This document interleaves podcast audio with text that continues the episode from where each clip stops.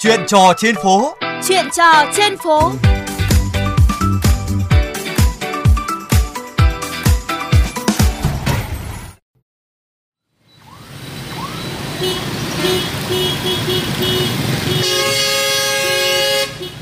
Thưa quý vị và các bạn, tiếng còi xe chắc chúa các bạn đang nghe xuất phát từ một tình huống mà tôi nghĩ là rất phổ biến ở đường phố Hà Nội. Khi đèn xanh chỉ còn vài giây nữa mới bật, đã có người ở phía sau bấm còi rục rã đám đông.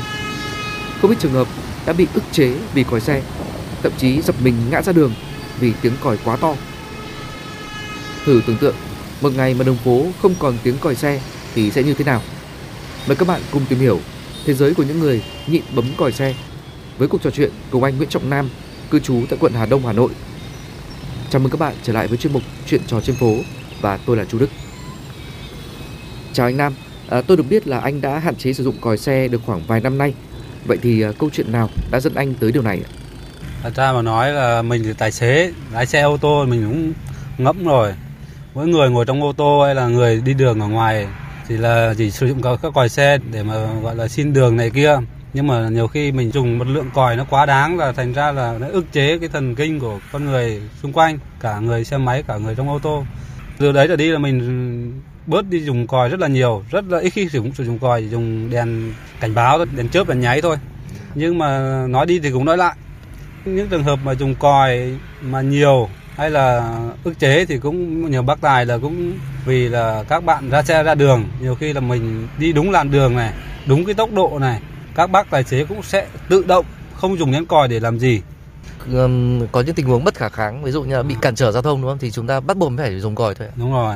Thì nếu mà trường hợp bất khả kháng thật sự là cũng phải dùng một cái vì không có gì để tác động lên để có người phía trước biết mình đang ở phía sau được. Nhiều khi người ta sang đường hay người ta cố đi không đúng tốc độ mình nhiều khi là rất cản trở cái làn đường của mình mình phải dùng còi. Dùng đèn chớp người ta không có gương ở bên ví dụ xe ô tô thì không nói nhưng mà xe máy nhiều khi mình phải dùng còi. Ra gây cơ hội người ta không sử dụng đến. Vâng à, tôi có để ý thấy một tình huống như thế này các bác tài thay sử dụng còi xe một cách rất thù mổ. Như là khi ở ngã tư, có một đoạn kẻ vạch mắt võng được rẽ phải, nhưng mà nhiều xe máy thì đã không để ý đứng chắn hết cả lối rẽ đó. Tôi bác tài rất sốt ruột và bấm còi rục rã. Mỗi người mỗi tính, ra đường thì gặp muôn hình vạn trạng. Rồi thì là người vội là người thì không vội là người thì muốn nhanh, người muốn chậm, người bình thường. Nhiều khi thế nhưng mà nếu mà đã sử dụng còi quá đáng thì đôi khi là người ta cũng có cái việc gì đấy đang cấp thiết cần phải nhanh. Cái tính cách người ta là đã ra đường thì các bạn phải tham gia giao thông đúng làn đường đúng pháp luật. Đã làn được rẽ phải thì các bạn đừng đi vào. Người ta đừng cấm. Như mình đây thì mình cũng còi một lần một cái nhẹ. Nếu mà ta tắc đường quá người ta không di chuyển được nữa thì thôi mình cũng dừng lại một tí mình chờ. Đấy. Cái trường hợp người ta sử dụng còi sau người ta xuống dừng xe để người ta sửng cồ với người đi đường. Đấy là một cái trường hợp thiếu văn hóa khác. À, từ cái ngày mà anh quyết định là anh sẽ hạn chế tạm gọi vui là nhịn nhịn bấm còi. Ừ cái cảm giác lái xe đi trên đường của anh nó thay đổi nhiều không? À đúng rồi, chia sẻ cái này là cũng hay. Nhịn bấm còi sẽ cho mình một cái cảm giác là mình nhường nhịn người ta, mình nhường được. Đi chậm một tí, mình sẽ chậm theo họ, mình không còi, hoặc là mình sẽ không vượt cái tâm của mình nó không bị dồn dập lên là mình cứ phân đua là phải đi nhanh. Mày đi chậm thì đi sang bên khác để tao đi nhanh. Nhưng mà thôi mình nhường cho người ta người ta chắc có việc người ta suy nghĩ này kia thì thôi mình cũng giảm còi. Còn một lần thôi không được thì thôi cho người ta cứ đi tốc độ như thế. Xong rồi đến cái đoạn nào đấy mình cảm thấy mình có thể vượt được thì mình vượt kiểu đấy. Cảm thấy mình thấy nhẹ nhàng hơn mình không thấy căng thẳng trong lúc lái xe bình thường. Đấy.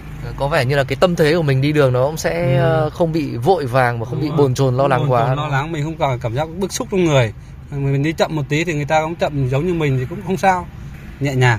Dạ vâng thực ra là chúng ta nhịn nhưng mà chúng ta không thể nào mà triệt tiêu hoàn toàn được. Thế theo anh thì à, cái việc chúng ta bấm còi nhưng mà có văn hóa thì chúng ta nên bấm như thế nào? Cũng phải để ý cái khung cảnh xung quanh thời gian để bấm còi rồi là khoảng cách kia nữa. khoảng cách nữa. Còi chậm rãi thôi không phải dí còi một hơi dài. Theo mình là chỉ bấm một lần thôi trong bấm lần thứ hai là cứ thế nhiều khi người ta cũng sao lãng trong việc lái xe. Nhưng mà quan trọng là theo mình thì cũng là ý thức lái xe của mọi người ra đường thì mình phải tập trung lái xe. Đừng có kiểu là không tôn trọng những người khác. Ở trong xe, ô tô thì mình không, nó cản đi cái độ ờ, còi thì mình thấy cũng bình thường. Nhưng mà ra ngoài những người ở xung quanh hay là người bên đường ngồi uống nước chẳng hạn mà cứ còi nhiều thì người ta chẳng thấy bực mình, bực bội chứ.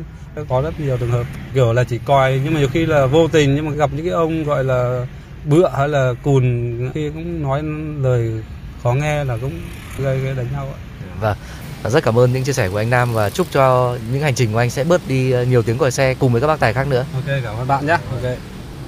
Các bạn thân mến, có một chi tiết mà anh Nam vừa chia sẻ tôi khá đồng cảm. Đó là khi các bác tài ngồi trên ô tô, đóng kín cửa kính, tiếng động khó lọt vào vì cách âm. Do đó họ có thể không hiểu được cảm giác của người xung quanh khi tiếng còi xe vừa gần vừa kéo dài inh ỏi, rất nhức đầu và khó chịu. Sự đồng cảm và nhường nhịn nhau, đó cũng là tinh thần chung mà những người đang sẽ có ý định hạn chế lạm dụng còi xe muốn hướng tới. Nếu một ngày bạn muốn khám phá thế giới của những người như anh Nam để tận hưởng một hành trình ít ồn ào hơn, bạn hãy thử nhịn bấm còi xe xem sao. Đến đây, chuyên mục chuyện trò trên phố cũng xin được khép lại. Các bạn có thể nghe lại chuyên mục trên trang vovgiao thông.vn hoặc các ứng dụng podcast dành cho di động.